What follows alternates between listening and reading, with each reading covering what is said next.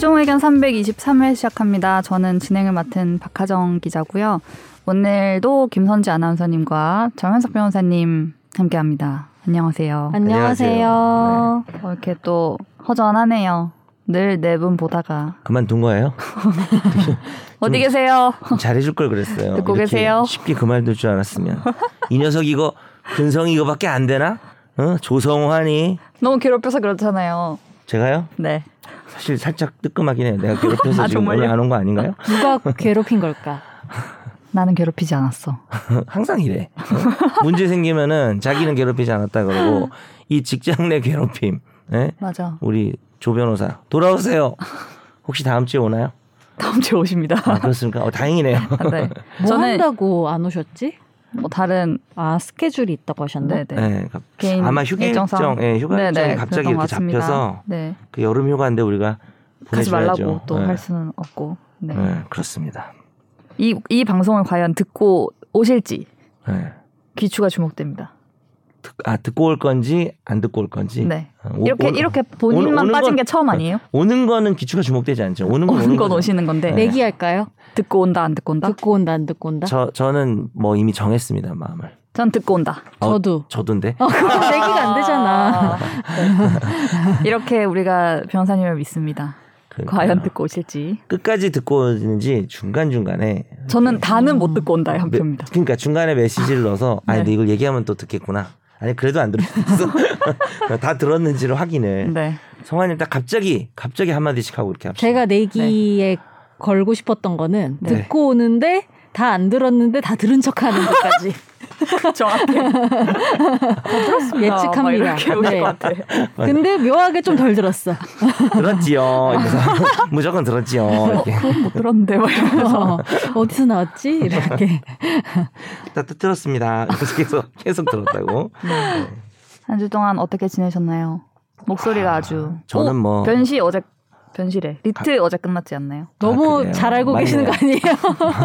LEET 일정을 왜 신경 쓰죠? 혹시 제가- 뭐 로스쿨 생각하는 거 아닌가요? 제가 가는 커뮤니티 중에 한 곳에서 오. 후기들이 막 올라가지고 음. 알았습니다. 아, 네. 가는 커뮤니티가 그 학교 대학교 커뮤니티죠? 기자들은 네. 커뮤니티 많이 보더라고요. 저는 모든 커뮤니티를 많이 하기 때문에 음. 네. 특히 거기 지금 가시는데 스누피 뭐 약간 이런 이름의 곳을 네, 가는 거죠. 스누피는 아니지만 자신의 점수를 올리며 어디까지 아직도 갈수 그런 있을까요? 컴, 아직도 막그 이름 그대로예요?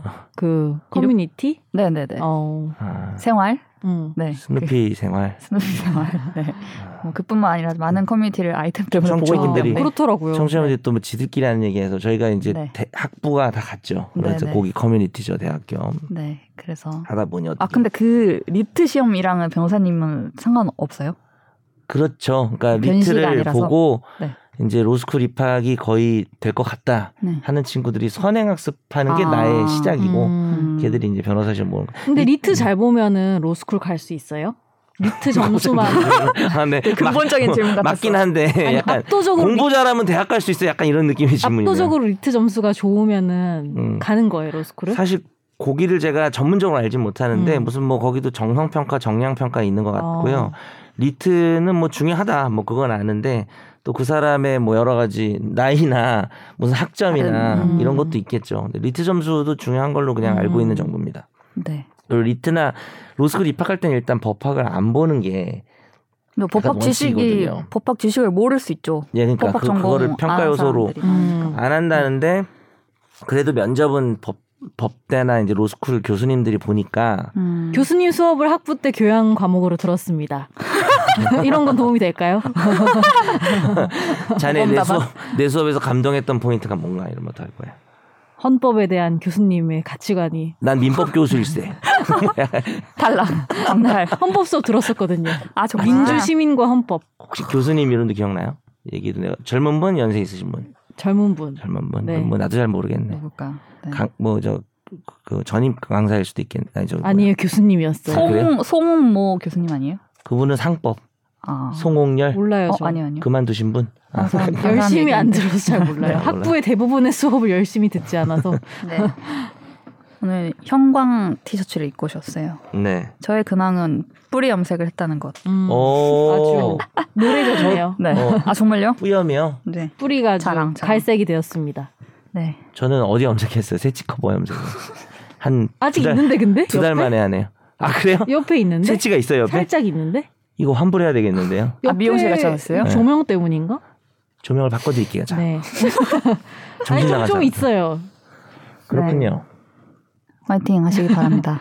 새치 때문에요. 자, 그럼 오늘 댓글인데 원래는 제가 해야 되지만은 네. 제가 좀 아침에 목이 안 좋아가지고 우리 음, 또 그럼 김선재 제가 아나운서님의 할게요. 댓글을 읽어드립니다. 음, 사람들 네. 좋아할 네. 거예요, 더. 네. 네 네이버 오디오 클립 댓글에 일단 템네이님 거부터 읽어볼게요. 네. 우영우 신드롬의 문제점. 짜증나게 to the를 아무데나 붙인다. 평생 안 쓰던 다나까체를 쓴다. 왜 정명석 변호사처럼 sweet하게 대해주지 않냐고 항의한다. 정현석 아닌가? 잘못 읽은 거 아닌가? 네. 하루에 낙이 점심에 맛나는 거 먹는 건데 왜 자꾸 김밥을 먹자고 하는지 모르겠다. 그 정도라고? 평생 들어봤던 권모술수의 횟수보다 최근 몇 주간 들었던 권모술수의 횟수가 더 많다. 봄날의 햇살류의 별명을 자꾸 인위적으로 만들려고 한다. 가을 하늘 같다고 하길래 왜라고 반문했더니 가을 하늘처럼 청명하게 이마가 벗겨졌다라고 하길래 턴 다음에 해고할까 진지하게 고민했다. 근데 뭐이 너무하시네. 정도까지는 아닐 것 같은데요, 사람들이. 이, 설마 이 드라마 김밥을 먹자고 한다고요? 음. 이 드라마 때문에? 변호사님이신가 이분은? 네, 템레이님은 거의 변호사님으로 추정이 됩니다.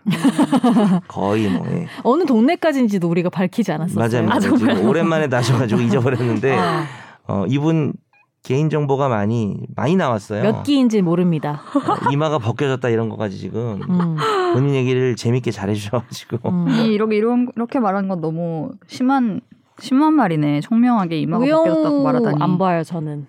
변호사님들 사이에서도 좀 화제가 되나요? 어 비슷하다라든가 아니면은 뭐 변호사들은 이제 네, 볼 시간이 없나? 많이들 봐요. 아, 그리고 그래요? 네. 음. 약간 변호사들 사이에서 네.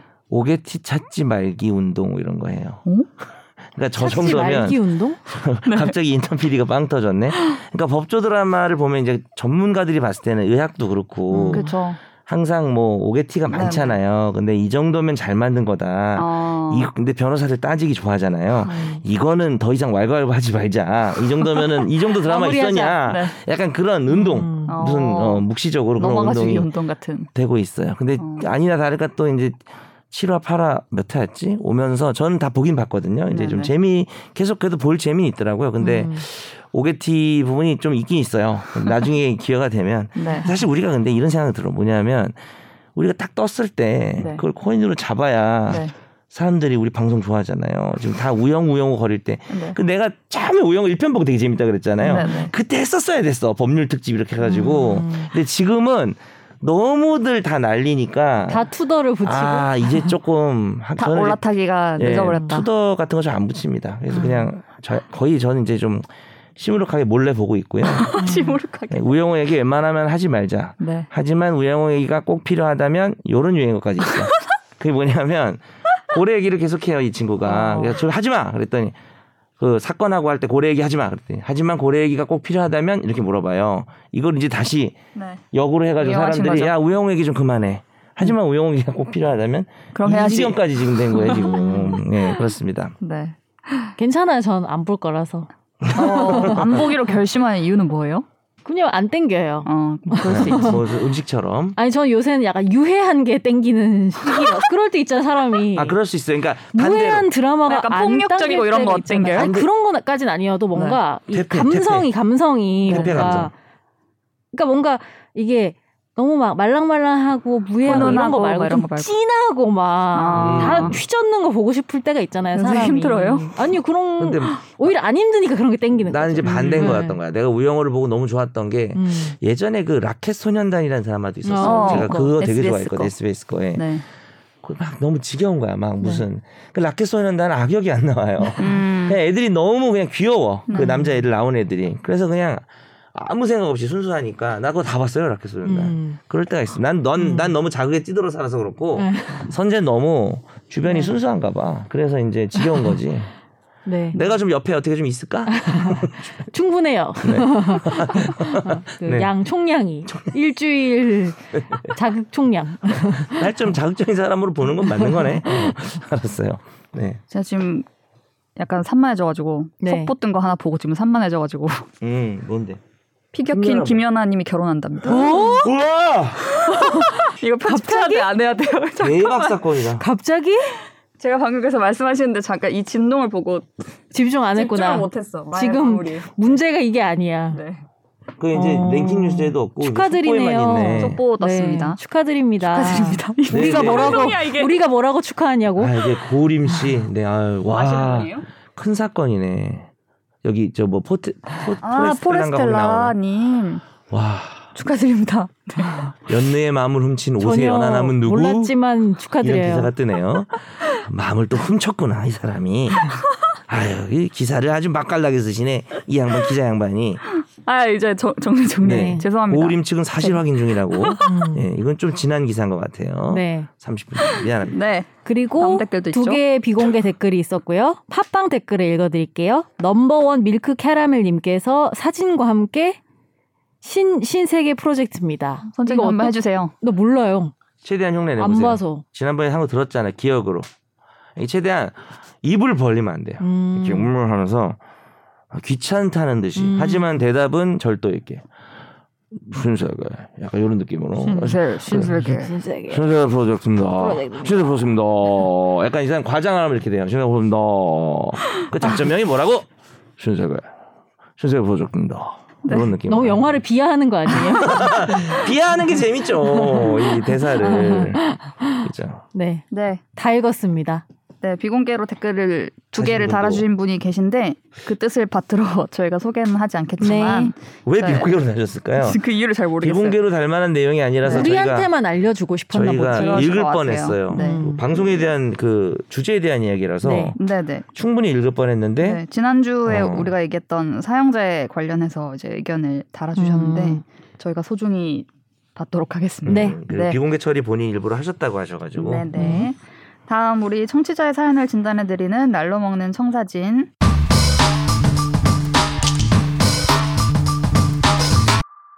안녕하세요. 요즘 뉴스를 들으면 참 많은 일들이 벌어지는데요. 한 가지 궁금증이 생겼습니다.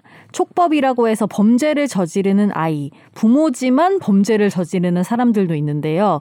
부모지만 통제할 수 없는 아이 또는 성인이 된 자식, 또 자식이지만 부모가 범죄자라서 자신의 미래에 걸림돌이 된다고 생각할 경우 부모 자식 간의 법적 관계를 끊을 수도 있을까 하는 궁금증이 생겼는데요. 법적으로 가능한 일일까요? 너무 궁금해졌어요. 어 이거 궁금하죠. 소위 그쵸. 호적을 판다. 그렇죠. 가능한가요? 호적에서 파버린다. 이미 세대주가 분리되면 파이는 거 아니에요?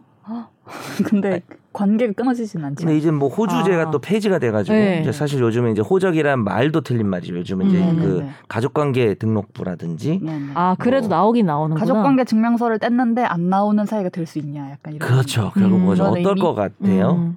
근데 안될 것 같은데요? 크게 두 가지 의미인데 친권하고 상속입니다. 그러니까 음. 미성년의 자, 요즘은 이제 미성년자가 18세까지입니다. 19세 성년으로 보니까 얼마 전에 바뀌었죠. 몇 년 전에. 그러니까 친권이라는 건 미성년자에 대해서는 부모가 뭔가 여러 가지 뭐랄까 거소지정권이라고도 하고 뭐 음. 걔가 하는 여러 가지에 대해서 동의를 해주고 음. 또 뭐라 그래야 되나 지시라 그러면 좀 웃기는데 하여튼 음. 미성년자의 여러 가지 결정을 네, 대신 하죠. 대신 책임도 있겠죠. 그렇죠. 책임도 있고 음. 그래서 이제 친권이 있고 그 다음에 이제 뭐 이혼할 때 주로 문제되는 게 양육권이죠. 이제 음. 엄마랑 아빠 중에 누가 키울 거냐. 음. 그리고 이제 제일 중요한 게 또 상속이죠. 음. 부모 관계가 끊기면은 이제 나중에 부모가 죽어도 이제 상속을 못 받게 되고 음. 만약에 그렇다면 자녀도 또 이제 죽으면은 부모가 상속을 자녀가 또 재산이 많을 수도 있고 이런 문제가 있는데 일단 자녀를 에, 버릴 수는 없습니다. 절대 음. 생각하신 오, 대로? 너는 상속받지 마 이런 것도 안 되고요. 어, 오히려 이제 얘를 반기하고 이렇게 되면은 음. 그 역으로 이제 근데 부- 자녀 입장에서 부모의 친권을 상실시킬 수 있는 방법은 있어요. 우리 법에. 음. 왜냐면 우리는 이제 미성년의 자녀를 또 보호하는 입장이기 때문에 부모가 야 넌 너무 말을 안 들어. 넌 키우기 싫어. 이럴 수는 없는 음. 거고요. 네. 근데 만약 그렇게 되면 오히려 그거는 문제 있는 부모가 되는 거죠. 음. 음. 자녀 입장에서는 법원에 친권 상실이나 제한, 뭐 일시 정지, 네. 어, 일시 정지 그러니까 뭐 넷플릭스 같네요. 어쨌든 뭐 그런 여러 가지 청구를 하면 법원이 야 이거는 나은 부모긴 한데 또 폭력 부모도 있고 음. 이건 좀 아닌 것 같다. 그래서 영원히 빼버리는 게 상실이거든요. 네. 그러면 이제 미성년 후견인이라 그래가지고 음. 뭐 예를 들어서 삼촌, 이모, 뭐 외할머니 음. 이런 사람들 날것 같으면은 그 사람이 이제 얘를 보호하거나 음. 여러 가지 행위를 할 때 동의를 하는. 공백 상태로 둘 수는 없다는 그럴. 순 없죠. 그래서 그때 법원이 그걸 안 하면 큰일 납니다. 음. 근데 궁금한 게 성인이 되고서는 그런 방법이 없어요? 그쵸. 성인을 또 구별해 봐야 되죠. 성인은 뭐 전혀 성인이 되고 나서는 가족이라는 것 자체를 부정할 수 있는 제도는 없고요. 음. 입양이라면 이제 파양이라는 제도가 있어서 음. 네. 아니 입양해놨는데 입양한 애가 나를 좁힌다 이럴 수도 있죠. 네. 어, 그럴 때는 자식이어도 진짜 그건 파버리는 거죠. 음. 입양 관계는 이제 네, 네. 자기들이 원해서 형성된 거니까 또 원하지 않으면 마치 이혼하듯이 네. 혼인 이혼과 좀 비슷합니다. 음. 예, 그런 게 있지만 그리고요 아버지가 나 때려가지고 너무 싫어가지고 친권 상실 시켜도 네. 어, 상속은 또 받습니다. 그 관- 오. 친권만 상실하는 거지 네. 친족 관계가 없었다고 보는 건 아니기 때문에 음. 어, 마지막으로 이런 거 있죠. 상속을 빚 같은 게 내려오면은 상속 포기란 제도는 아시죠, 그죠? 음. 내가 상속을 포기할 수도 있고 아니면 아버지가 저 자식은 주기 싫어 유언으로 이제 내 재산을 어 우리 와이프도 죽었고 내 여자친구한테 다 준다. 예를 들어서 음. 뭐 재혼했으면 와이프겠죠. 네.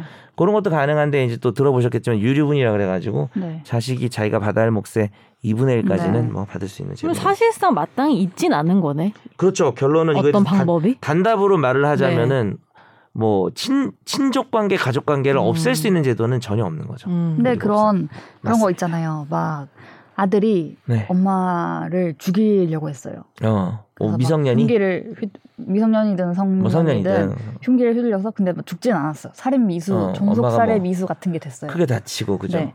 그런 거나 아니면 반대로거나 그쵸. 했을 때는 이걸 좀 이렇게 끊어주는 필요가 있는 거 아니에요? 근데 이제 너, 너 상속 또 받지 마. 너는 해코지를 했기 때문에. 음, 그 약간 뭐? 가족 존재하는 가족 관계라는 혈연을 부정하는 제도는 없는 건데 음. 그런 경우에는 이제 뭐 접근 금지나 네. 어뭐 격리나 네. 뭐 이제 뭐 형사처벌도 받겠죠. 음. 뭐 그런 거는 있지만 네. 그걸로 되는 건 없고 아 근데 그건 있어요. 맞아 맞아. 네. 아 이거 잘 얘기하셨네. 상속 결격 제도는 있죠.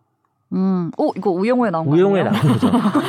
이렇게 우영우 얘기가 꼭 필요하다면 할 수 있는. 건데 네. 그 상속 어 그, 그 얘기는 잘하셨네요. 그거는 그것 때 그것도 가족 관계가 끝난 건 아니고 아, 그렇죠. 유지는 되고 있으나. 받을 권리만 네. 사라지는 거죠. 음. 살인, 살인미수, 네. 그다음에 상해치사 뭐 등등이 아, 있고 네. 요거는 이제 나를 그 사람이 부모가 나를 상속을 해줄 수 있는데 이제 그런 경우뿐만이 아니라 네. 예를 들어서 내가 아빠를 죽이려고 하다 실패했어요. 네. 근데 이제 그럼 엄마도 상속을 못 받는 거예요. 내가 어. 직계 존속이나 네. 아니면은 나랑 동순이 상속인이나 네. 동순이 될 사람 네. 또 아니면 그 피상속인의 뭐 배우자 음. 이런 사람한테 이런 걸 가해도 음. 전부 결격이 됩니다. 음. 네. 아무튼 막 다 없던 것처럼 끊을 수는 없다는 음. 네, 큰 틀에서 말씀드렸습니다. 아, 네. 질문이었네요. 뭔가 짧은 질문이지만 어, 어떻게 되지? 라는 궁금증이 드는 질문이었습니다. 다른 음. 질문들을 또 보내주시려면 어디로 보내주시면 될까요? 네, 저희 메일 주소는요. sbs 보이스 뉴스 골뱅이 gmail.com입니다. 네, 많이 많이 보내주세요. 보내주실 때 이제 앞에 최종 의견 이렇게 말머리 달아서 보내주시더라고요. 음. 네. 어, 오. 감사합니다. 센스. 이런 애정. 네. 다음 우리 한 주의 화제 판결을 들어보는 어쩌다 마주친 판결.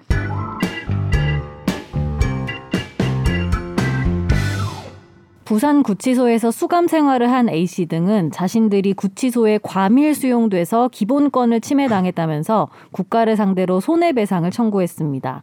이처럼 수감자들이 잇따라 손해배상 소송을 낸 결정적인 계기가 된 것은 2016년에 헌법재판소가 당시 구치소 1인당 수용 면적이 1제곱미터 남짓인 0.3평에 불과한 것은 위헌이라고 판단한 것이 계기가 됐는데요. 2014년에 1심은 A씨 등에게 패소 판결을 내렸지만 2017년 2심에서는 국가가 원고들에게 위자료 150만 원에서 300만 원을 지급하라면서 원고 일부 승소로 판결했습니다. 그리고 최근 대법원은 원고 일부 승소로 판결한 원심을 확정했습니다. 오, 2제곱미터보다 적으면 과밀 수용에 해당하기 때문에 배상을 해야 한다라는 음. 거네요. 그러면 다 고쳐야 되나요? 어 이제 수용 인원이 많지 않으면은 네. 되겠죠. 네. 괜찮겠죠. 근데 아, 이제 1인당이니까 사람을 죽여. 사람을 실제로 재보는 거죠. 사람 아. 수랑 면적이랑 대비해 보는 네, 거고요. 네, 네. 아까 뭐 선재 아나운서님 말씀 주셨지만은 2016년도에 헌법재판소가 네. 아무리 못해도 2.58 음. 제곱미터는 돼야 된다라고. 0.78평이랍니다. 이게 네. 1심과 2심 사이에 난 거죠. 시기적으로.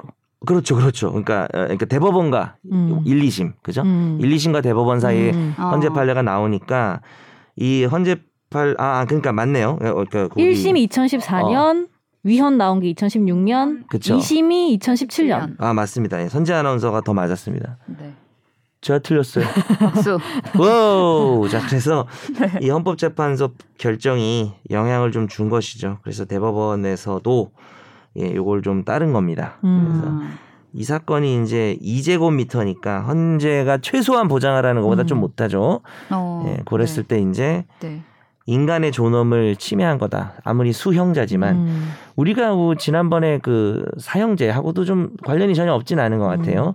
범죄자도 뭐 인권이 있느냐 네. 뭐 이런 문제일 수 있겠네요. 음. 근데 얼마 전에 책에서 읽었는데 미국에는 사기업이 운영하는 민영화된 감옥도 있대요. 오. 음, 그렇죠. 그, 아니 그 네. 드라마나 이런 데 좀 나오지 않나요? 영화 같은 데 아, 보면은 나는 그 설정이 그냥 당연히 우리나라처럼 일 거라 생각했는데 아, 몰랐어요. 그냥 픽션인 줄 알았는데 영화 영화 같은 데 보면 진짜 네. 그래서 이제 막 악질 교도소장 나오고 네. 이제 비리와 여- 막 유착돼 있고 그래서 이제 거기 억울하게 갇힌 주인공이 어. 사 음. 교도소에 어떤 그런 걸 폭로하는 뭐 이런 음. 영화도 많이 있죠. 근데 신기했어. 그쪽은 그러면 민영화가 됐으니까 수익을 내야 될 거 아니에요. 그쵸 그쵸. 어떻게 돈을 벌지? 나라에서. 지원금을 많이 받고 죄수들한테서 돈을 받나? 어 그러네. 영치금에서 한 5%씩 떼는 거 아니야? 그러니까 죄수들한테 경제적 부담도 나라한테 지는 거죠. 뭔가 보조금 같은 거 받을 것. 같은데. 음, 예. 네. 갑자기 그- 궁금하네요. 나라에서 다 못하니까 워낙 음. 커서 그런 거 음. 아닐까요? 그 그러고 보니까 한석규, 이경영, 네. 또 김래원인가 갑자기. 주연의 해바라기? 프리즌 프리즌 프리즌 브레이크는 아닌데 그거는 석호필인데 뭐지? 거기 보면은 네.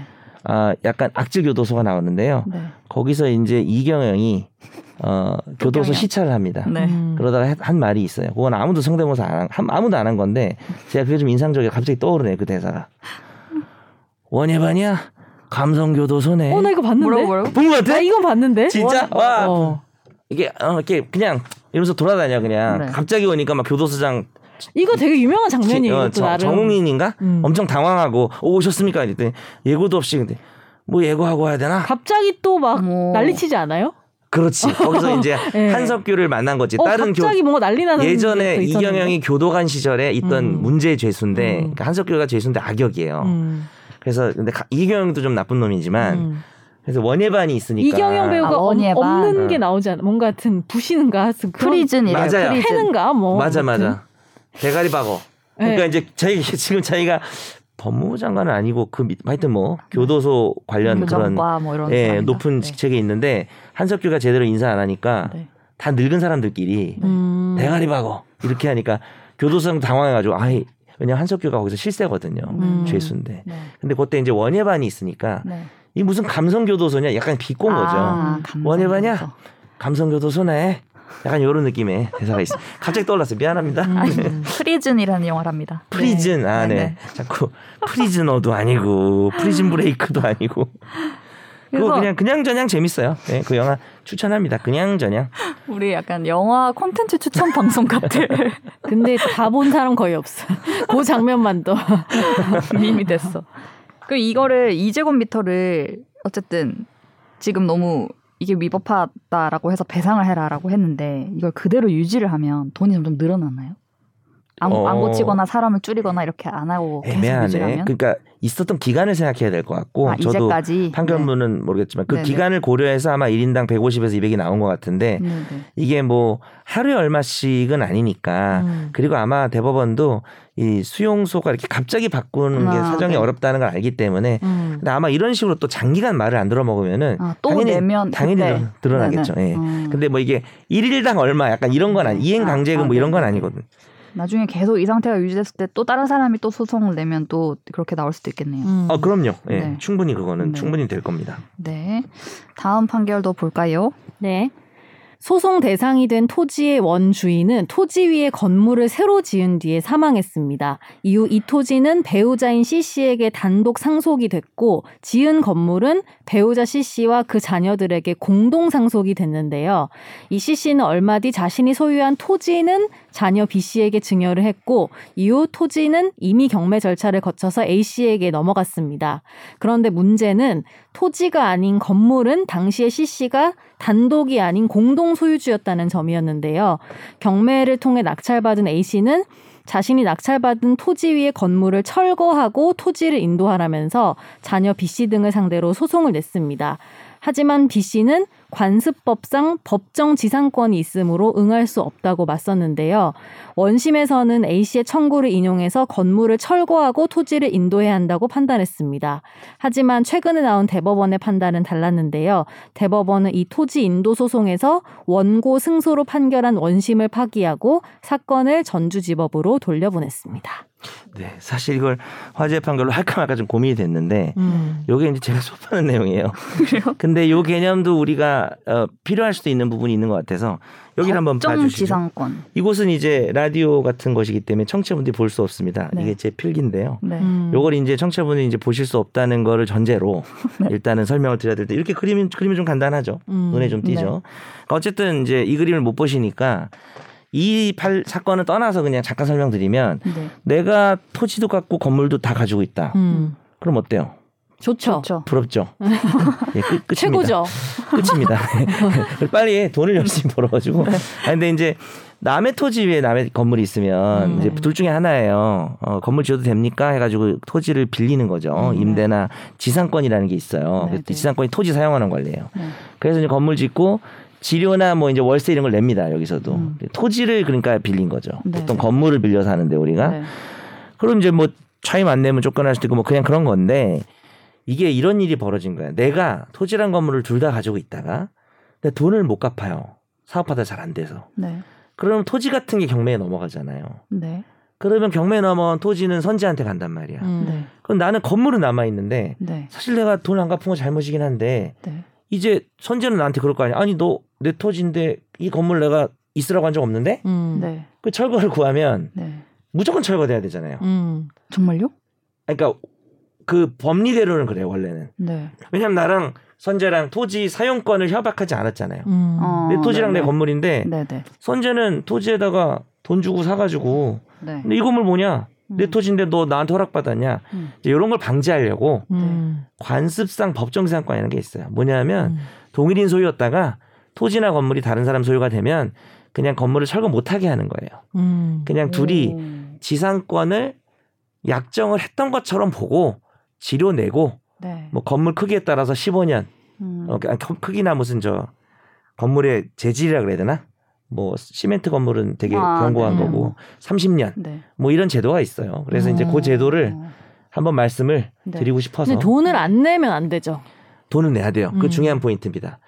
원래는 지상권은 둘이 좋으면 무상으로 해도 되는데 음. 아. 이렇게 갑자기 생긴 지상권 그러니까 법정 지상권은 음. 그 반드시 지료를 내야 되고요. 음. 적정한 금액을 이제 못 정하면 법원이 이제 감정을 해가지고 평가를 해주고 어.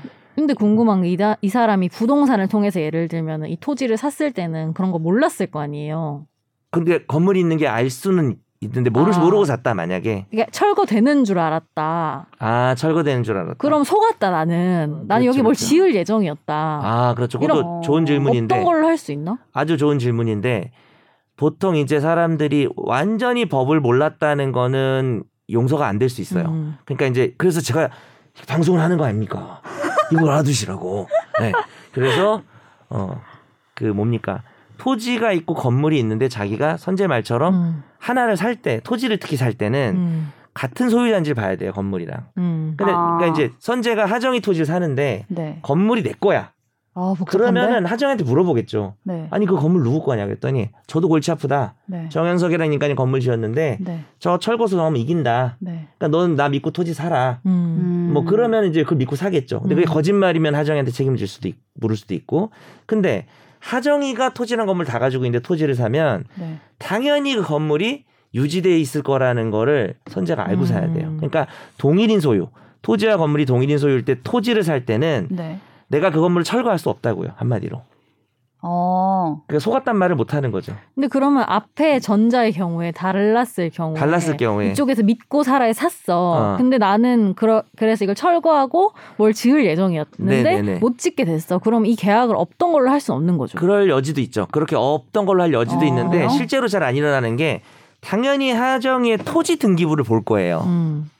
근데 토지 등기부에 정현석이라는 건물주가 지상권이나 음. 임차권을 등기를 안 해놨으면 음. 사서 철거를 구할 수가 있고요. 음. 음. 돼 있으면은 그거를 선재가 고려해야죠. 음. 아 이게 임차권이 몇년 알아보고 남았다. 샀어야지. 음. 알아보고 샀어야죠. 그게 그러니까 적혀 이제, 있는데. 그러니까 이제 동일인 소유에서 토지 살 때 조심하셔야 된다. 음. 그 건물은 그래서 이제 보통 그럴 때는 하정이가 아 내가 철거해줄게라고 약정을 해요. 어. 어, 그런 약정을 받아야죠. 음. 안 받으면 팔 때. 예, 네네. 그렇죠. 내가 너한테 토지를 팔고 내 건물은 없애줄게. 음. 네 맘대로 지어. 음. 이렇게 하면은 이제 그건 당연히 하정이가 해줘야죠. 안 해주면 뭐 성재- 땅만 음. 사서 치료를 받는 식으로 가든가. 그럴 수도 있지. 그렇죠. 네. 나, 나는 땅만 파는 거고 네. 나 건물 좀 몇 년 더 있을 테니까 너한테 네. 지려줄게 하니까 그럴 때는 검- 토지 매매랑 지상권 약정 같이 하겠죠. 음. 그래서 요건 이제 사실 우리가 왜 모르냐면은 우리가 토지랑 건물이 없어서 네. 잘 모르는 가져본 적이. 없어서. 네, 그래서 네. 청취자분들 중에 좀 부유한 분들 네. 많이 계시면 좋잖아요. 저희 이제 후원도 받을 아니 수꼭 있고. 부유한 땅만 있는 거 아니잖아요. 아 그렇긴 하죠. 그렇긴 하죠. 진짜 요즘 네. 요만한 맹지에 막 건물 올리잖아요. 그쵸, 그쵸. 막 삼각형으로 아니면 막 평수가. 엄청 넓어도 전혀 쓸데가 없는 땅도 그렇죠. 있잖아요. 네 네 네. 그런데 우리 방방이 같은 거 놓고 가서 한번 뜁시다. 음. 무슨 소리입니까 이게? 예. 퐁퐁 퐁퐁. 저희 어릴 땐 퐁퐁이라 그랬어요. 그. 지역마다 다른 것 같아. 네. 경상도는 퐁퐁이에요. 전 퐁퐁. 봉봉이라 했는데 봉봉. 봉봉? 서울은 뭔가요? 저 저는 서울이고 옛날이라고 해야 되겠죠? 단순히 우리는 지역 네. 차이가 아니라서. 저희는 조선 시대 한양을 얘기하고 있습니다. 어, 저희는 영어 이름이었습니다. 오! 음, 한? 정말 완전히 모르겠어. 달아 달랐던 강남이어서 그래. 강남이다. 강남이라. 달았던 서울 달랐던 서울 분들은 의견을 달아 주시고요. 청담동이어서 저희는 그래요. 무조건 덤블링이라고 불렀어요. 진짜로. 대박. 네. 그 시절에도요? 예, 그 80년대죠. 너무 지적 허세가 심한 경성- 게 아닌가. 경성 시절 아니에요? 84년도에 야 덤블링 하러 가자. 진짜요? 네. 대박. 충격적이다. 강남. 역시 청담이야. 네. How old are you? 하필 또 나이 얘기했네. 영어로 했는데. 아니, 영어 네. 잘하는 척 하려고 그랬는데. 근데 땅을 산다고 다 뭐가 다 따라오는 게 아니라는. 네, 그래서 요거 점을. 요것도 한번 네. 법률 방송이니까 네. 제가 살 너무 수도. 있으니까 안 사겠지만. 어, 어, 너무 제가 흥미로운 판결만 가져오다가 한번 가져와 네. 봤습니다. 흥미로워요. 전 땅을 사면 어. 내 땅이니까 나가 다 이렇게 할 수 있는 네. 줄 알았어요. 아참 그 얘기를 하겠어요. 이번에 이게 없어질 뻔했어요. 이 대법원에서 아, 이게? 음. 관습상 법정상은 없애자. 네. 토지 사는 사람도 좀 문제가 있다 그랬는데 이제 못 없앤 거죠. 음. 김재영 대법관이라고 이번에 퇴임하시는 분인데 네네. 이분 진짜 훌륭하신 분이거든요. 그 민법 음. 학적으로.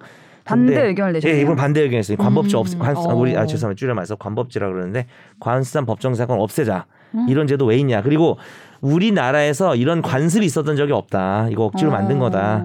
뭐 이런 의견도 있었습니다. 음. 이 이거. 법정 지상권이라고 그러면 어디에 써져 있는 건 없어요? 있어요. 근데 아? 그거는 네. 관습상 법정사건이 아니고 네. 저당권 실행됐을 때는 아, 무조건 그렇게 해야 되는데 네네. 이 김재영 대법관 말은 네. 사고 팔고 이럴 때는 자기들끼리 알아서 하지 않냐. 네. 어, 못하러 이렇게 만드냐. 음. 이거 없어지면 수험생들은 와 이러겠죠. 이거 엄청 공부 많이 해야 돼요. 이 사건도 원래 또 복잡한데 그거는 네. 제가 그냥 생략을 했습니다. 네. 음. 공유물이라서 예. 네. 집 있고 땅 가지신 분들에게 좋은 도움이 되었길 바랍니다. 네. 네. 다음 우리 한 주를 뜨겁게 달구었던 논란에 대해서 얘기를 한번 해보겠습니다. 집중 탐구.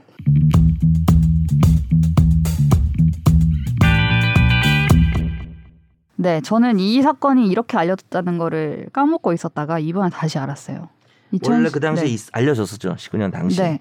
이미. 이때 국회에 출석해 있던 김육은 청와대 국가안보실 1차장이 문자를 이렇게 살짝 보는데 취재진의 카메라가 그걸 찍었습니다.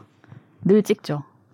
근데 그 내용이 오늘 판문점에서 북한 주민 두 명을 북한으로 송환할 예정이다 이런 음. 내용이 알려져서 이제 이게 아주 시끄럽게 됐죠. 이렇게 알려진 2019년의 탈북 어민 북송 결정 당시에도 강제 북송 아니냐라는 논란들이 있었는데요.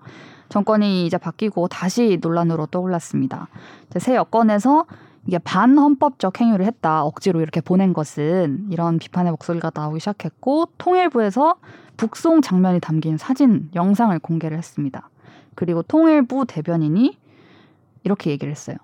탈북 어민이 헌법상 대한민국 국민이고 북한으로 넘겼을 때 받을 피해를 생각한다면 북송은 분명하게 잘못된 부분이 있다는 입장을 갖고 있다 라면서 다 지난 정부 시절에 입장을 바꾼 거죠. 음. 이 북송의 적법성 논란에 대해서 얘기를 나눠보려고 합니다. 음. 이 사진과 영상은 혹시 보셨나요? 네, 저도 집탐 돼서 봤습니다. 이렇게 아, 사회에 네. 무심하게 살아요. 좀 보기 힘들긴 하더만요. 전 어제 처음 영상. 봤습니다. 어제 네. 어쨌든 보기 힘든 거는 이제 좀 한 인간이 그렇게 몸부림을 치는데 그죠? 좀 그냥- 그런 거죠. 피도 나고 뭐 그랬다던데요. 제가 그건 눈으로 확인을 네, 못했는데. 저도 그거 눈 자해하는 보이진 않는데 네, 자해하는 네네. 장면이 아 그걸 제가 잘 못 봤나 봐요. 모자이크 되고 그랬었나 어쨌든. 어쨌든 이게 또 시각적으로 뭔가 보이니까 음. 아니 어떻게 이런 느낌이 들긴 그렇죠. 하는데 음. 그리고 뭐 그걸 생각해서 공개를 했을 수도 있고 어디에서는 뭐 비교 영상 뭐 네 다른 때 다른 송환 때 다른 송환 때뭐 아, 영상 어때요? 같이 쳐서도 뭐 네. 냈고 이러더라고요. 약간 어. 편집자가 의도는 있는 것 같긴 하지만 다른 네. 때는 좀 부드럽게 갔나요? 근데 어떤 촬영인지도 중요한 게 여튼간 이거 공식적인 촬영 느낌 이 뭔가 들고 느낌은 이번 거요. 아니 다른 지난번 경우에 거는 물어보던데 계속 뭐, 뭐 자, 가시는 자신의 거예요? 뭐뭐 이렇게? 자신의 의지에 의해서 아, 북한으로 그런 돌아가시는 식으로? 게 맞습니까?라고 네, 네. 뭐 통일부 직원인가 아, 뭐 위해서. 음. 다시 물어봐요. 근데 어. 이, 번 영상도 아마 통일부 직원이 몰래 찍은 건 아닐 거예요. 음, 그냥 아마 뒤에서 그 나- 직원이 음. 근데 공식적으로 이 건을 촬영합니다 이렇게 찍은 건 아니고 음. 그냥 뒤에서 이렇게 근데 찍은 거라고 근데 그게 아마 남겨야 해서 남긴 거 아닌가요? 그 법적 절차가 있을 텐데. 네. 네, 근데 아무튼 법적으로, 네. 그 다른 영상에서는 그런 식으로 물어보긴 음, 하더라고요. 네네. 그런 게 또 있었구나. 이 당시에 어떤 일이 있었는지에 대해서는 물론 이 사실 여부까지 지금 뭐 이제 논란이 되기도 했는데요. 당시 합동조사 상으로는 이제 어민 3명이 오징어 잡이를 하다가 가혹행위를 한다면서 선장을 살해하고 다른 선원도 살해하고 모두 16명을 살해했다. 그리고 네. 도주를 하려고 했는데 한 명이 그 과정에서 북한 당국에 잡히고 나머지 두 명이 남하를 해서 해군에 붙잡힌 뒤에 귀순 의사를 표명했다. 이런 음. 과정이 있죠.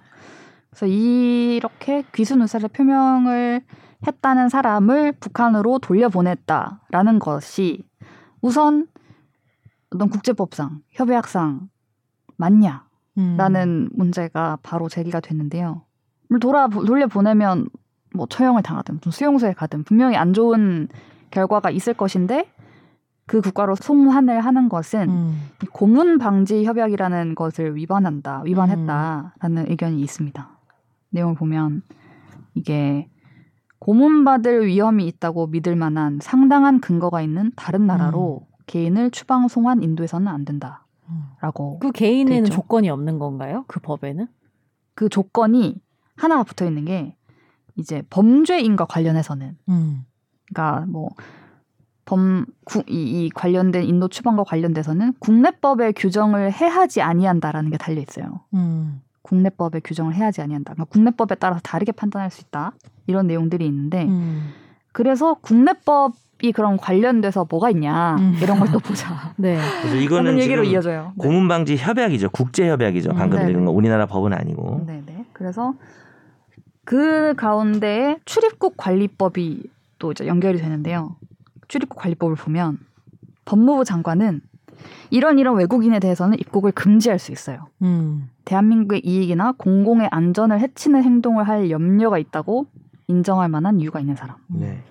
그러니까 살인을 저질렀는 사람이 한국에 이렇게 들어왔을 때 음. 문제를 일으키고 안전을 해할 수 있다는 우려가 있으니 막을 수 있다. 음. 이 근- 이런 이 법 조항을 언급하시는 분들이 있는데요. 네. 요 법정에서 좀 말씀드리면 첫째 외국인이란 말이 있는 거고 그죠. 두 번째 국- 공공의 대한민국 이익이나 공공의 안전을 해치는 행동할 염려가 있다는 정도. 음. 네. 근데 첫째는 이제 외국인이라고 하는 거는 뭐 들어보셨겠지만 북한 주민은 과연 외국인인가? 음. 근데 우리 그 헌법에 보면 영토 조항이 있죠. 네. 영토 조항 같은 경우는 대한민국은 영토가 한반도와 부속 도서다. 음. 그 얘기라고 하면은 이제 영토 내에 있고 북한 주민도 그죠. 우리나라 국민이 되는 국민이라고. 거고. 음. 근데 이건 해석하기에 따라서는 그 이게 바로 뭐로 이어지는 거냐면 북한은 반국가 단체가 되는 거죠. 음. 국- 북한을 하나의 한이긴 한데. 그쵸. 그리고 그리고 하나의 외국으로 인정 안 하는 거죠. 음. 음. 어, 인정 안 하고 인정 못 한다 우리는. 음. 니들은 그냥 아직도 우리나라 국민들인데 네. 그 중에 이제 그 정권을 잡고 있는 애들이 반국가 단체로서 있는 거기 거고. 어, 하는 거다가 돼서 사실은 이게 통일에는 도움이 안 되는 규정이라고들 하죠. 음. 근데 그 이제 바로 밑에 이제 평화통일 규정이 있는데 평화통일 규정은 이제 또 대한민국 통일을 지향하며 뭐 여러 가지 그 통합돼야 될 대상으로 하는 음. 규정이 있어서 그러면은 과연 이 함께 우리가 북한과 같이 그 체제를 인정하면서 뭐 갈 거냐 말 거냐와 연결이 돼 있고 네. 뭐 복잡하니까 생략하더라도 북한 주민을 그러면은 하나의 외국인을 볼 거냐 아니 우리 국민을 볼 거냐 라는 포인트가 있고. 그렇죠 만약에 이걸 네. 국민으로 보게 되면 영토 조항을 엄청 강조하면 음. 그 사실 우리 국민이니까 출입국 관리법 적용이 안 되는 거죠 그렇죠. 음. 근데 그러니까 음 범죄를 저질렀든 안 저질렀든 그쵸 그쵸 아예 안 되는 거죠. 근데 이제 그렇게 보게 되면 뭐가 문제가 있냐면은 사실 이 영토 조항이 재헌헌법 때 만든 거예요. 음. 그때 우리가 남한 어. 단독 선거를 치러야 되기 때문에 네네. 선언적으로 한 거예요. 음. 저기도 우리 땅이야 이렇게 해놓고 음. 이제 그냥 그러니까 우리끼리 공표한 어, 법이란 저기는 거지. 이제 반고가 단체니까. 어 그래서 그 3절을 들이밀어서 야 쟤들은 뭐 아예 쟤들은 반고가 단체고 어 우리나 우리 주민이고 이렇게 네. 적용하기 좀 어려운 점이 있어서 음. 그건 논외로 하고 이제 두 번째 논의로 그럼 좋아 외국인으로 쳐주자. 근데 거기서 논의가 있어. 뭐냐면 대한민국의 이익이나 공공의 안전을 해치는 행동을 할 염려가 있다라고 하는 게 네. 살인죄가 포함되냐는 좀 애매할 수 있는 거죠. 이제 음. 공공의 안전이라는 게 물론 살인범이라는 게 네. 위험하죠. 네. 근데 가두면 되거든요. 예, 한, 그러니까 우리나라 재판에서 와서 처벌을 살인범 많죠 우리나라에. 예. 그래서 이제 공공의 안전이라고 하는 거는 외국인이 네. 뭐 어떤 국가적 범죄나 음. 그죠? 아니면 무슨 간첩죄나 네. 음. 뭐좀 약간 그런 쪽으로 좁게 해석해야 되지 않냐. 음. 그 염려라는. 게 굉장히 어떻게 그쵸, 그쵸. 해석하느냐에 네. 따라서 예, 그런 쟁점이 다를 수 있습니다. 있겠네요. 그래서 당시에 이게 국회에 나와 있던 폰을 찍혔다고 했잖아요. 네. 그래서 당시에 국회 출석해 있던 사람들이 다 난리가 나가지고 막 질문을 바로 바로 하고 막 그렇게 됐는데 당시에 음. 통일부 장관이 그때 네 어떤 위원이 물어봤어요. 출입국 관리법 이런 걸 검토하고 적용을 한 거냐라고 하니까 통일부 장관이 북한 주민이기 때문에 그런 법을 적용할 수는 없다라고 대답을 했어요. 음, 그럼 아까 말했던 근데 그런 법에 취지라는 게 있다. 라고 하면서 준용했다는 식으로 통일부가 사실 사실. 통일 음. 통일부 장관이 북한 주민을 아유 외국인이죠 이렇게 말해도 문제예요 사실. 음. 그렇죠. 어, 정권 입장에서는 네. 우리나라 국민이라고 생각할 수 있기 때문에 네. 네. 그래서 통일부 대변인이 나가 설명을 할 때 이제 사례를 이제 완전히 이 법을 적용했다라고 하진 않았지만 준용했다 취지를 잘 음. 우리는 그런 식으로 받아들였다라고 설명을 했고 네. 그리고 또 하나는 이제 북한 이탈 주민법을 얘기하는 분들이 있어요. 음. 네. 그때 당시 국회에서도 질문을 북한 이탈 주민을 그럼 추방을 한 건데 이 법에 나오는 비보호 대상이라고 보고 추방을 한 거냐? 음. 라고 네. 물어봤어요. 근데 이 북한 이탈 주민법은 또 뭐라고 돼 있냐면 보호 여부를 결정할 때 이런 이런 사람은 보호 대상자로 결정하지 않을 수 있다. 살인 등 중대한 비정치적 범죄자. 음. 예. 그래서 이걸 적용한 거냐? 근데 범죄자를 또 뭐라고 볼 것이냐도 그렇기도 뜨겁잖아요. 하고 범죄를 아직 우리가 재판을 안 해가지고 또 그러니까. 그죠 모르신다. 근데 아마 그래도 살인을 저질렀다는 거를 지금 부정하기는 좀 어려울 것 같고 물론 이제 음. 재판을 안 저, 지금 선재 말처럼 아나운서님 말처럼 확정적으로 할 수는 없죠. 음. 근데 그리고 너무 짧았죠. 5일 만에 음. 보낸 게. 네. 근데 아, 이거를 부정하지는 않을 것 같고 저 국민의힘 쪽에서도 그런데 여기 보면은 그럼 맞다 치자 살인 등 중대한 비정치적 범죄자로 음. 충분히 보였다라고 한 경우에 사실 보통 재판 끝난 사람들 없죠 뭐 혐의가 보이는 거니까 음. 네. 근데 지금 그 우리 박 기자님 얘기한 것처럼 보호 대상자에서 뺄 수 있다는 규정이지 이 추방하라는 추방하라는 규정은 아니에요. 음. 그러니까 그러니까 이- 이거는 요 법을 가져와서 추방한 거다라고 말하는 거는 좀 왜곡입니다. 제가 음. 볼 때는. 네네. 그래서 통일부 장관도 이 법을 적용하지 않았다고 얘기는 해요. 음. 왜냐하면 이 보호 대상이라는 게 이제 국내에 정착을 했을 때에 음. 뭔가 보호 뭐 예를 들면 그 뭐 이후의 지원금을 준다든가 그렇죠. 뭐 네. 이런 거구나. 식의 보호에서 뺄까 말까를 음. 결정하는 거지. 정치범도 아니고 뭐 사람 네. 때렸어 저 사람 음. 보호하지 마 이런 거라서 네. 요 민주당 의원이 근데 요즘 이제 요 몇- 일부 누군지 는 모르겠는데 민주당 쪽에서 몇 명은 이제 이 법을 얘기하는데 그거는 법적으로는 좀 정확하지 않은 것 같아요. 음. 그리고 여기서 보호를 받으려는 의사를 표시한 북한 이탈 주민에게 이 법을 적용한다고 돼 있는데 지금 당시 정부에서는 귀순 의사를 믿을 수 없었다, 진정성이 없었다 다음 이렇게 쟁점이죠. 네, 네. 얘기를 하고 있어서 그것까지 이제 또 논란이 되고 있습니다. 네. 그러니까 귀순 의사가 왔다 갔다 했다라는 입장이 있고 국민의힘 쪽에서는 아니다 일관되게 계속 귀속을 요- 네. 귀순을 요청했다. 근데 그것도요 어, 사실관계는 이제 일관되게 네. 귀순 요청한 것 쪽으로 가는 것 같아요. 제가 보니까. 음, 근데 문제는 아니 그렇게 흉악한 범죄를 저질러 놓- 놓고 음. 일관되게 귀순을 요청해도 그 의도가 불순한 거 아니냐. 또 그 논의로 갈 수 있는 거죠. 단순히 심각한 범죄를 네. 저지른 놈이 네. 북한 가면 죽으니까. 네. 이게 과연 이 귀순 의사를 진정한 걸로 볼 수 있느냐. 그러니까 음. 오락가락했다는 말은 제가 보기엔 근거는 좀 없는 것 같고 제 생각에도 강력하게 일관되게 귀순 의사를 네. 밝히지 않았을까요? 그런 네, 뭐 처음에. 네. NLL 근처에서 발견됐을 때 우리 해군에 피해 다녔다는 거예요, 조금. 그때는 그랬죠. 그래서 네네. 납포를 했죠. 결국. 네네. 그래서 이제 데리고 납포를 해서 데리고 오는 길에 이제 귀순 의사를 그때 밝힌 거고 뭐 의향서를 썼다고는 하는데 네. 또뭐 그걸 가지고 좀뭐 왈가왈부가 되고 있으니 네. 그건 어떻게 생각하세요? 그러니까 사실관계는 좀 확인해봐야 되겠지만 좀 재판을 안 거쳤어. 네. 근데 진짜 흉악한 살인을 16명이나 죽인 것 같아. 네. 혈흔도 막 있어 배에 다. 네, 네. 그리고 자기들이 죽였대. 네. 근데 무조건 귀순하겠대. 네. 그럼 이런 사람들을 어떻게 처리해야 되냐? 결국은 그게 핵심 아닐까요? 음. 보낸 것이 올바른가? 네. 빨리 보낸 것이 올바른가? 근데 보냈어야 되는가? 이런 법들이 다 만들어졌을 때는 이런 사례는 솔직히 상정하지 않고 만들었을 것 같기는. 그래서 그게 네, 그렇죠. 없다는 음. 거예요. 이 사- 혹은 이제 이렇게. 이 사회에 적용되는 법이 아닌 거죠, 음. 사실. 네, 네. 그래서 당시에 음. 그날 송환되는 날에 법무부가 청와대로부터 법리 검토를 요청받았대요. 음. 송환을 오후 3시에 했는데 법무부가 밝힌 게 정오 무렵에 법리 검토를 요청받았다. 아, 그래요? 음. 네.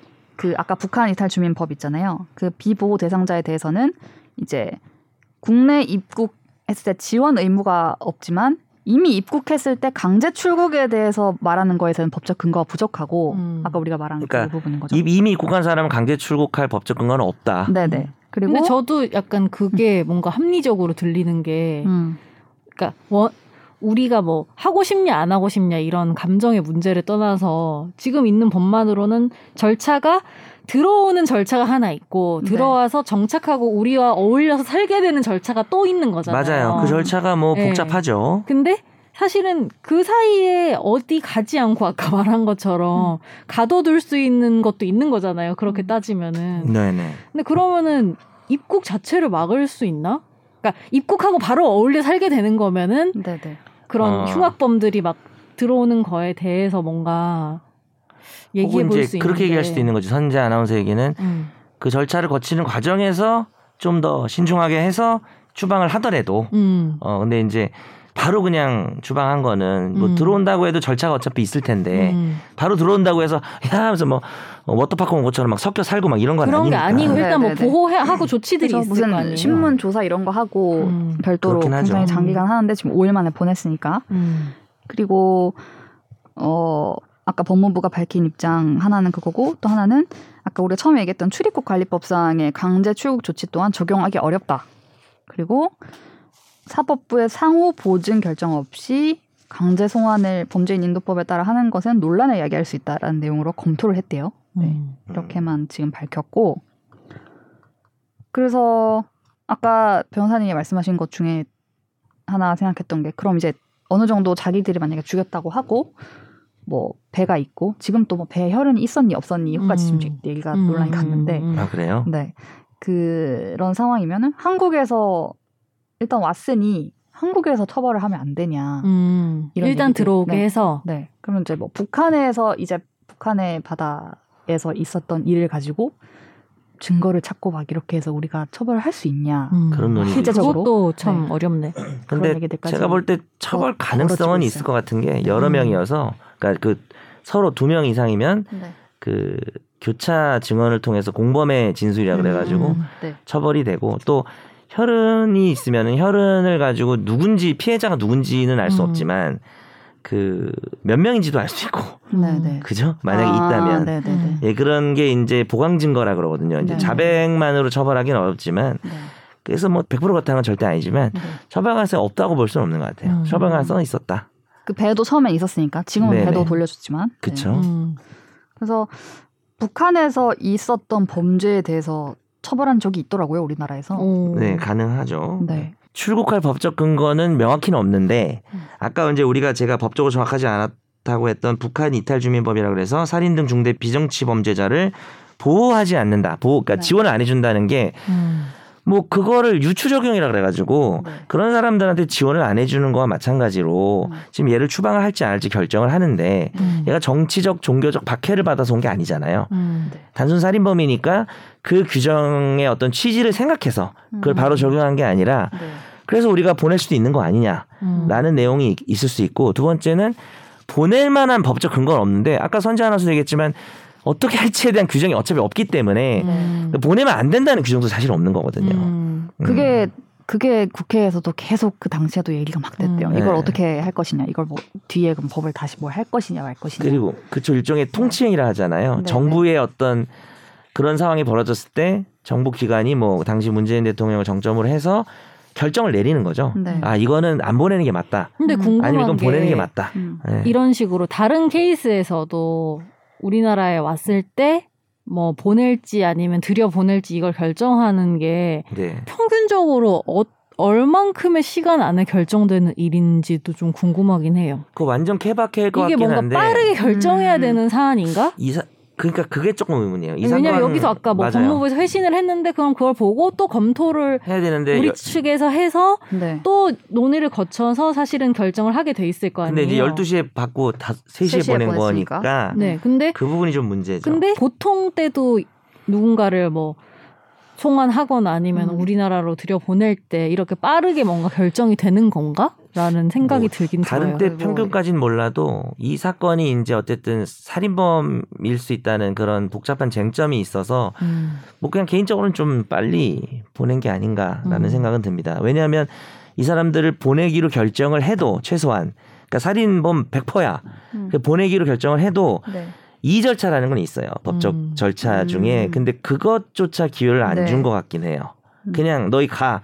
그러니까 지금 몸으로 그렇게 저항하는 것 자체가 지금 이의잖아요. 몸으로 보내는 거죠. 이의잖아요, 사실. 네. 근데 그런 게 좀 무시된 게 아닌가라는 생각은 듭니다. 음. 네.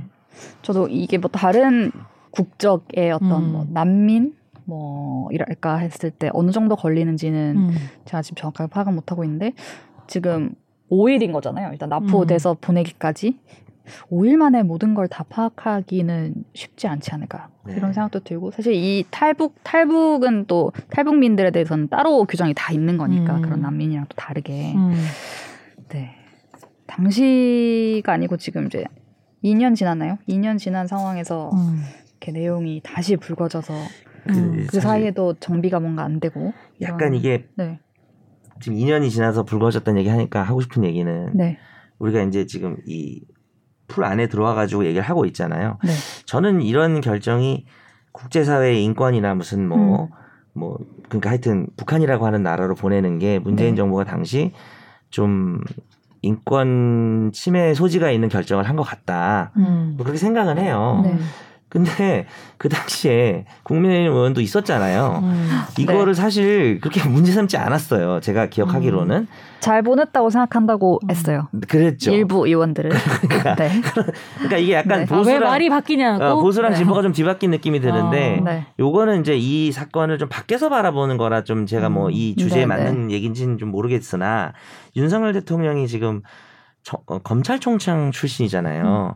그래서 뭐 예를 들어서 어 지금 전 정권의 여러 가지 수사 같은 것들을 좀 네. 하고 있는데 그 중에는 수사들 중에는 좀 정말 이건 수사를 해야 된다 라고 생각되는 뭐 옵티머스나 대장동 음. 이건 뭐 사람마다 견해 다를 수는 있지만 음. 그걸 수사하는 거는 아 이거 뭐 전 정권에 대한 보복 아니야? 아니면 꼭 해야 되는 수사인가 뭐 약간 논란이 있을 수도 있지만 저는 음. 개인적으로 뭐 그런 수사는 해야 되고 할 수 있다고 생각을 하는데 음. 지금 이거를 문제 삼고 있는 거잖아요. 근데 지- 지금 이거는 아무리 들여다봐도 실전법 위반한 거는 좀 없어요. 제가 볼 때는. 음. 그리고 음. 법 쪽에서도 아, 좀 인권이나 국제사회라는 관점에서 좀, 좀 부적절한 조치가 아니었냐라는 음. 의견은 있고 우리가 그건 얼마든지 비판할 수 있어요. 음. 근데 이거를 2년이나 지나서 갑자기 이걸 고발하고 지금 수사를 하고 있잖아요. 직권 남용 등의 혐의로. 고발이 이거, 들어갔어요. 이거 유죄가 네. 나올 수도 없는 거고 내가 만약 음. 국민의힘 편이면 네. 되게 정치적으로 되게 저게 올바른가? 자기한테 음. 좋은가? 음. 어차피 무죄 나올 거를 지금 물고 늘어지는 거 아닌가라는 아. 생각도 좀 음. 들고 또 민주당 편이라면은 이건 진짜 이제 와서 실정법상 처벌되지도 않은 걸 괜히 요즘 지지율 떨어지니까 하나 잡았다 이런 식으로 약간 뭐 물타기 비슷하게 네. 음. 지지율 뭐 반등의 어떤 기회로 삼으려고 음. 좀 저는 정치적인 의도가 좀 너무 있는 게 아닌가. 음. 뭐 구덩시 비판하지 그러면 물론 이제 그때는 정권을 못 잡았으니까 그랬다고 할 수도 있지만 그러니까 우리는 이 안에서 얘기할 수 있어요. 음. 네. 얼마든지. 네. 그리고 저는 이런 행동이 이런 당시 북송이 적절하지 않았다고는 봐요. 음. 예. 좀 그렇죠. 우리가 영상 보니까 또 마음이 더 그렇죠. 근데 또 생각해볼 필요는 있는 것 같아. 앞으로도 이런 일이 없을 거라는 이런 일이 보장도 벌어지면. 없고. 그렇죠. 예. 또 이런 일이 있으면 꼭 북한이 아니더라도 예를 들어 뭐 음. 다른 나라 사람이라든가 네네네. 그런 경우에 어떻게 해야 될지에 대한 매뉴얼이 필요한 것 같긴 해요. 게다가 기자가 문자를 못 봤으면 이거는 아무도 모르는 거예요. 일이었을 음. 거예요. 그래서 이제 우리가 네. 집탐으로 삼는 걸 제가 반대하는 건 아닌데 네. 이 이야기를 하게 된 배경이 네. 음. 좀 그렇게 뭐 시원하지는 않다 이렇게 음. 속이 그런 음, 느낌 좀 배경이? 들어요 사실 개인적으로 이건 뭐 무슨 뜻이지? 무슨 뜻이죠? 아니, 그러니까 이제 이게 이렇게 다 수면 위로 떠오르게 된 것들. 제가 지금까지 얘기하는 게 이제 네. 그러니까 검찰 출신 음. 대통령이 네. 이거를 이제 문제 삼아서 뭘 문제 삼았다는 증거는 없지만 네, 네, 네. 수사를 진행하고 이러는 게 네, 네. 그러니까 음. 수사 진행하고 아, 되는 배경이? 거 하고 네, 네, 네. 그다음에 이걸 우리가 아예 그 당시에 이거는 부적절했다고 비판한 기자가 음. 기사를 쓰고 네, 네. 어 문재인 정부 이럴 수 있냐 음. 인권 어 이렇게 인권을 강조했던 정권이 음. 어떻게 이런 짓을 했냐 음. 할 수 있는데 뭐 그때 왜 안 했냐고 아니 그때 한 사람도 많이 있지만 네. 지금 와서 갑자기 또 이제 정권이 이렇게 아, 하니까 네, 네, 네. 우리가 막또막 이렇게 하는 게좀 네. 개운치 않다 이거죠 저는 아, 그냥. 그 출발이. 이해했어요. 예. 뭐 모르겠어요 집탐에 적절한 말이었는지 는 모르겠지만 그리고 저는 궁금해요. 그러니까 정말 그 일반 국민들이 네. 이 케이스를 보고 어 들여오는 게 맞다. 큰 네. 틀에서 아니면은 안 데려오는 게 맞다. 어떤 쪽이 더 의견이 많을지도 잘 모르겠어요. 일반 국민들은 잘했다고 그러니까 물론 이제 뭐 음. 정치적 입장이 없는 사람이면 어 저런 흉악한 살인범을 음. 어, 우리나라에 들어오는 게 많아. 그럼 다 보내야지 저놈들은. 북한 놈들인데 북한에서 그 법에 따라서 뭐 음. 총살을 당하든 말든 이런 의견이 좀 많지 않을까요? 음. 어. 감정적으로는 좀 그런 저도 약간 그런 마음이 없지는 않아요. 사실. 살인범 안 그래도 많은데. 근데 사람마다 어떤 그 스펙트럼이 되게 다양할 네. 테니까. 근데 저는 이제 개- 그죠. 결, 결론은 이제 안 보내는 게 맞았다고 생각을 하고요. 절차 음. 너무 빨랐다. 네. 음. 비판합니다. 남이 비판하라고 해서? 비판하는 네. 것 같아서 개운치는 않지만 네. 아, 네, 어, 네. 올바른 결정은 아니었다라고 네. 생각을 근데 그런 법이 있다는 것도 이런 사건이 아니었으면 또 몰랐을 것 같긴 그러네요. 해요. 네. 이 사건이 있었기 때문에 또 이런, 이런, 법이, 법이? 적용되니 저런 어. 법이 적용되니 무슨 그걸 근거로 음. 보내니 이런 맞아요. 말들이 나오는 이참에 거고. 그냥 아까 말했던 뭐 수사 이런 것도 있지만 네. 이참에 좀 섬세하게 다듬어서 잘 매뉴얼을 정리하는 것도 필요할 것 같은데. 맞습니다. 사실 혹시라도 준용했다는 게 가져다 썼다는 거 아니에요? 맞아요. 준해서. 했다는 거잖아요. 음. 네, 그것부터가 조금 네. 맞습니다. 이게 자주 일어나는 일은 아니겠지만 네. 그래도 그래도 일어나는 일이기 때문에 그리고 중대한 어떤 인, 권과 관련된 음. 국제사회와 어떤 그런 문제가 다 결합된 얘기이기 때문에 음. 손재님 말대로 이렇게 좀 개선되고 이럴 필요가 있을 것 같고 음. 네. 어쨌든 뭐 헌법에 좀 위반되는 좀 위헌적인 어떤 통치행위가 아니었나 음. 정권이 뭐 여러 가지 재량껏 할 수 있지만 네. 어, 좀 법적으로는 그리고 인권 인권의 관점 헌법의 음. 관점에서는 좀 부당하지 않았나 음. 네. 계속 진행되고 있고 이렇게 수사를 계속 하고 있으니 어떤 수사 결과가 나올지는 모르겠지만 음. 무죄예요 무죄 이거 뭐 처벌할 것도 없는데 네. 왜 저러는지 모르겠어요 저는 이거를 왜 수사를 하는지는 잘 이해가 안 돼요 음. 모든 게 고발이 들어가서 아 참 그죠 이렇게 그- 너무 법대로 합시다. 네. 법대로 합시다 말 문재인 진짜 많이 듣는 것 대통령. 살인 미수로 고발하지 않았나요 아니었나 그거는 좀 네 그거는 음, 맞는지 모르겠는데 고발장도 있었죠. 그게 변호사 단체 아니에요 아닌가 그냥 보수 단체인가 그- 한변인가요? 아, 변호사단체에서 변호사단체면은 그게 법리적으로 가능하다고 보는 건가? 저 사람이 저기 가면 죽을 걸 뻔히 아니까 음, 근데 연구 대상이네요. 되게 역설적으로 네. 법리적으로 상관없는 행위일 수도 있잖아요. 그게 무슨 말이죠? 그러니까 법리적으로 무죄가 나와도 아, 그렇죠. 네. 네. 잘못은 했으나 법 법적으로 잘못이 이렇게 구성되지 않을 수도 있잖아요. 그러니까 특히나 범죄가 아, 아니에요. 제가. 얘기한 건? 그건 아니고 네. 나도 무죄가 나올 걸 알면서도 어떤 행동을 할 수 있다. 아, 그렇죠, 뭐 그렇죠. 네. 네. 포토라인에 세우고 뭐 이런 거죠. 문재인 대통령 네. 포토라인 섰다. 뭐 약간 그런 거를 그 좀 노리는 거 제가 아닐까요? 지난주에 네. 얘기했잖아요. 궁금한 이야기 Y에 그 그 얘기 많이 해요. 너무, 너무 인상적이어서 궁금한 게 많나 봐. 평산 마을에 아, 집회하시는 분들 인터뷰를 하는데 네. 뭐그 시위를 하느라고 재산을 다 쓴 거예요. 그래서 이혼을 당하신 거예요, 이분이. 네. 그래서 문재인 대통령은 가정 파괴범이다. 아. 라는 주장을 하시더라고요. 네. 그래서 그냥 그런 생각이 들었어요. 이게 다 문재인 때문이다. 뭐 이런 거네요. 네. 네. 그걸 보면서 참 많은 생각을 하게 되었어요, 네. 저는. 마음이 무겁네요. 네.